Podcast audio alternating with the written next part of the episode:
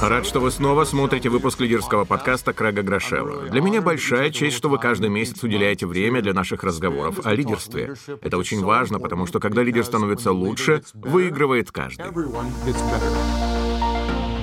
Сегодня же наш разговор будет коротким, но весьма серьезным. Мы коснемся темы «запрещенная фраза».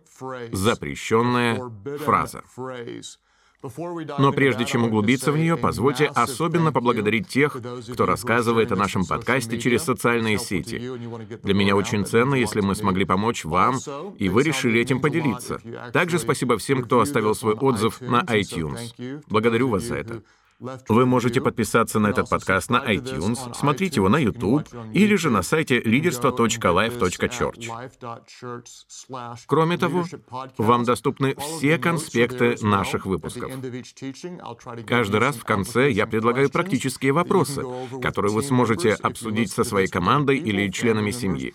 Поэтому, если вы посетите сайт лидерство точка лайф точка чёрч или крэг грошел букс точка ком, то найдете там эти заметки. Каждый месяц я стараюсь отвечать на ваши вопросы. Если вас заинтересовал предмет нашего разговора или вы имеете любые другие вопросы о лидерстве, смело присылайте их на e-mail лидерство собака лайф точка чёрч. лидерство собака лайф точка чёрч. Сегодня же я буду краток. Ваше время очень ценно, так что давайте сразу приступим к делу. Арди задал мне вопрос, который касается темы создания правильной культуры организации. Он звучит так. Какие действия создают в коллективе нездоровые культуру, а какие, наоборот, приводят к ее оздоровлению. Что приводит к здоровой культуре, а что делает ее нездоровой? Хороший вопрос, Арди. Конечно, есть множество разных вещей, но я составил список из шести пунктов, которые первыми пришли мне на ум. Отсутствие этих характеристик я поместил в колонку того, что приводит к нездоровой культуре, а их наличие в колонку с тем, что создает здоровую атмосферу. Я допускаю, что этих качеств может быть больше, но вот шесть, о которых я подумал в первую очередь. Номер один. Нездоровая культура практически всегда говорит о том, что у вас нет ясного видения и ценностей. Номер два. Это слабая коммуникация. Лидеры команд не имеют эффективного контакта с другими работниками. Номер три. В нездоровой культуре вы каждый раз увидите нежелание разбираться со сложными вопросами. В коллективе есть проблемы и вызовы, которые люди игнорируют и о которых предпочитают не говорить. Иными словами, они делают вид, что все хорошо, и прячут трудности под ковер. Это уклонение от решения сложных вопросов. Номер четыре. В нездоровой культуре вы почти всегда обнаружите нехватку или даже полное отсутствие обратной связи. Там или никто не знает, как правильно донести информацию вышестоящему руководителю, или же свое мнение вообще нельзя высказывать. В результате люди почти не говорят правды, и обратная связь не работает. Номер пять. Это ограниченная возможность участия каждого члена команды в общем деле. Ограниченная возможность участия каждого члена команды в общем деле. Что я имею в виду? Может быть, вы присутствуете на встрече, и у вас есть хорошая идея, но вы не уверены, что она будет услышана и оценена, поэтому просто сидите и молчите, не раскрывая своих лучших качеств. Номер шесть. В нездоровой культуре вы не увидите целей, направления и празднования побед. В здоровой культуре будут вещи, противоположные упомянутым шести пунктам. Номер один. У вас будет ясное и вдохновляющее видение. Номер два — четкая коммуникация. Номер три — ваша команда будет быстро реагировать на проблемы и трудности. Номер четыре — открытая и прозрачная обратная связь. Номер пять — вы дадите каждому члену команды неограниченную возможность поучаствовать в общем деле. Идея любого человека будет иметь ценность. Каждый сможет сделать свой вклад. И номер шесть. У вас будут ясные цели, ясное направление, и после достижения побед вы обязательно их отпразднуете. Еще раз спасибо, Арди, за такой вопрос. Далее два человека спрашивают об одном и том же. Первый вопрос из Кобуса, второй из Тада. Тот, что из Кобуса, звучит так. Если вы не являетесь главным лидером организации, но видите, что ее культура нуждается в изменениях, когда следует настаивать на этом, а когда отступить? То есть вам не нравится культура, и вы решаете остаться и попытаться ее изменить или найти себе другое место. Второй вопрос, похожий. Что бы вы посоветовали молодому пастору, чьи ценности настолько отличаются от ценностей церкви, что он молится о том, не пора ли уйти из-за этих различий?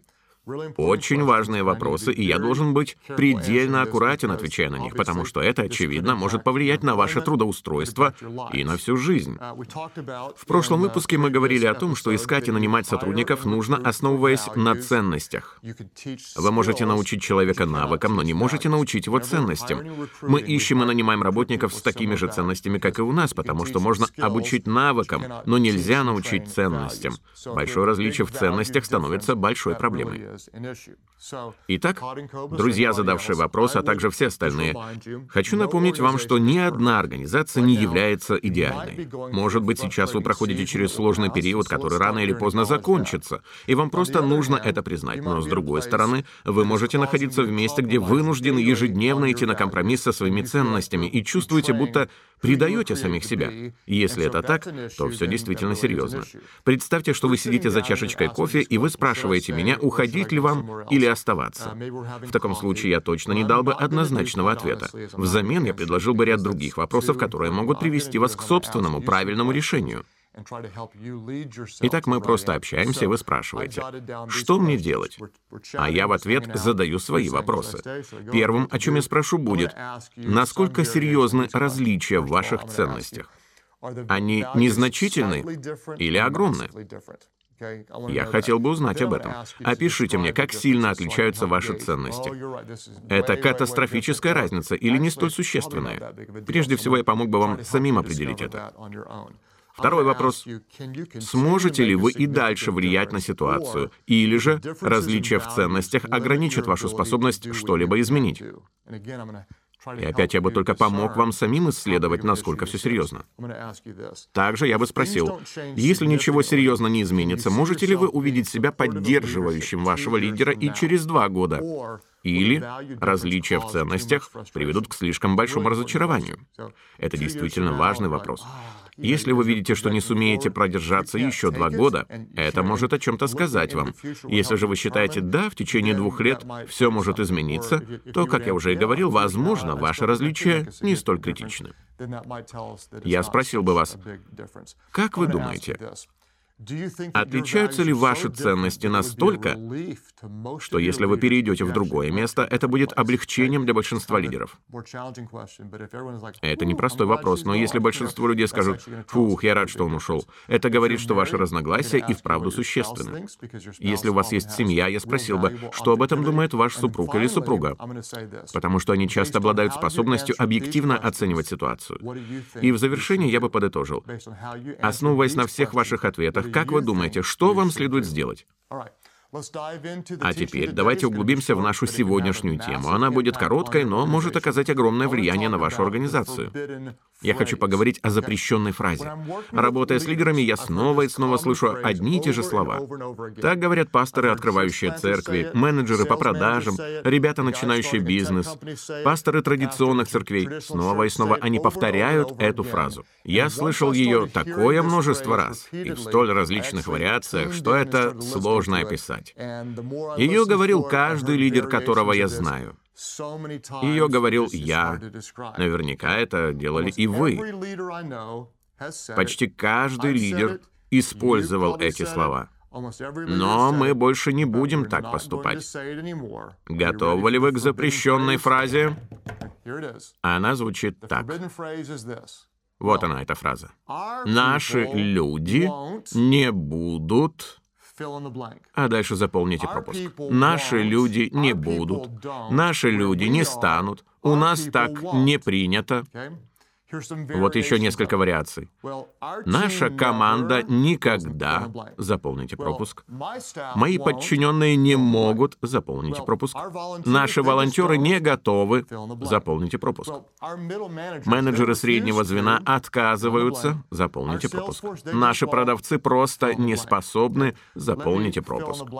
Давайте приведу вам пару примеров того, чем заполняют эти пропуски. Людей в нашей церкви не заботит спасение неверующих. Наши продавцы не будут делать звонки после семи вечера. Наши новые работники не будут работать больше сорока часов в неделю. Наши волонтеры не способны вникать в детали. Мы не можем назначить еще одно богослужение на более раннее время. Люди просто не придут. Люди в нашей церкви равнодушны к судьбе следующего поколения. Служители, приветствующие гостей, просто не умеют быть дружелюбными. Наши люди не будут, члены команды не станут, мы не сможем. Вот что важно. Каждый раз, когда вы это говорите, вы склонны ссылаться на специфику того, чем вы занимаетесь, или местности, где живете.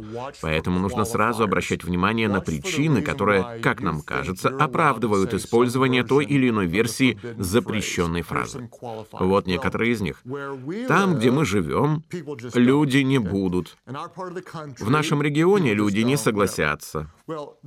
Зная особенности людей, с которыми я работаю, принимая во внимание возраст нашей церкви, в нашей части города, учитывая характеры моих сотрудников, отталкиваясь от уровня образования наших людей, младшее поколение не станет, старшее поколение не воспримет. Вот примеры обоснования. Научитесь отслеживать их. Каждый раз, когда вы захотите найти оправдание, помните, вы можете что-то оправдать или что-то изменить, но не можете сделать и то, и другое. Вы можете что-то оправдать или что-то изменить, но не можете сделать и то, и другое. Просто ради интереса. Давайте применим этот принцип к воспитанию детей. Мой ребенок не будет, моя дочь-подросток не станет. Вы даже можете применить это к домашнему питомцу. Например, мой пес не будет. К котам, правда, это не подойдет, они все равно делают только то, что пожелают. Так вот, суть в том, что мы говорим, наши люди не будут, наши люди не будут, наши люди не будут, наши люди не будут. Тогда как это является запрещенной фразой. На самом деле мы должны сказать, мы еще не побуждали людей к этому. Итак, мы никогда не говорим, наши люди не будут делать того или этого. Все, что я могу сказать, мы этого еще не делали, мы этого еще не пробовали. Великие лидеры никогда не говорят, наши люди не будут. Они признают, мы еще не вели их в этом направлении. Позвольте привести вам несколько примеров. Итак, члены нашей церкви не заботятся о спасении неверующих. Нет, нет, нет, это мы не направили членов нашей церкви на спасение неверующих. Наши менеджеры по продажам не останутся на работе после семи вечера. О чем это говорит? О том, что я не донес им важность завершения работы, несмотря ни на что. Это моя, не их вина, что они не остаются до конца.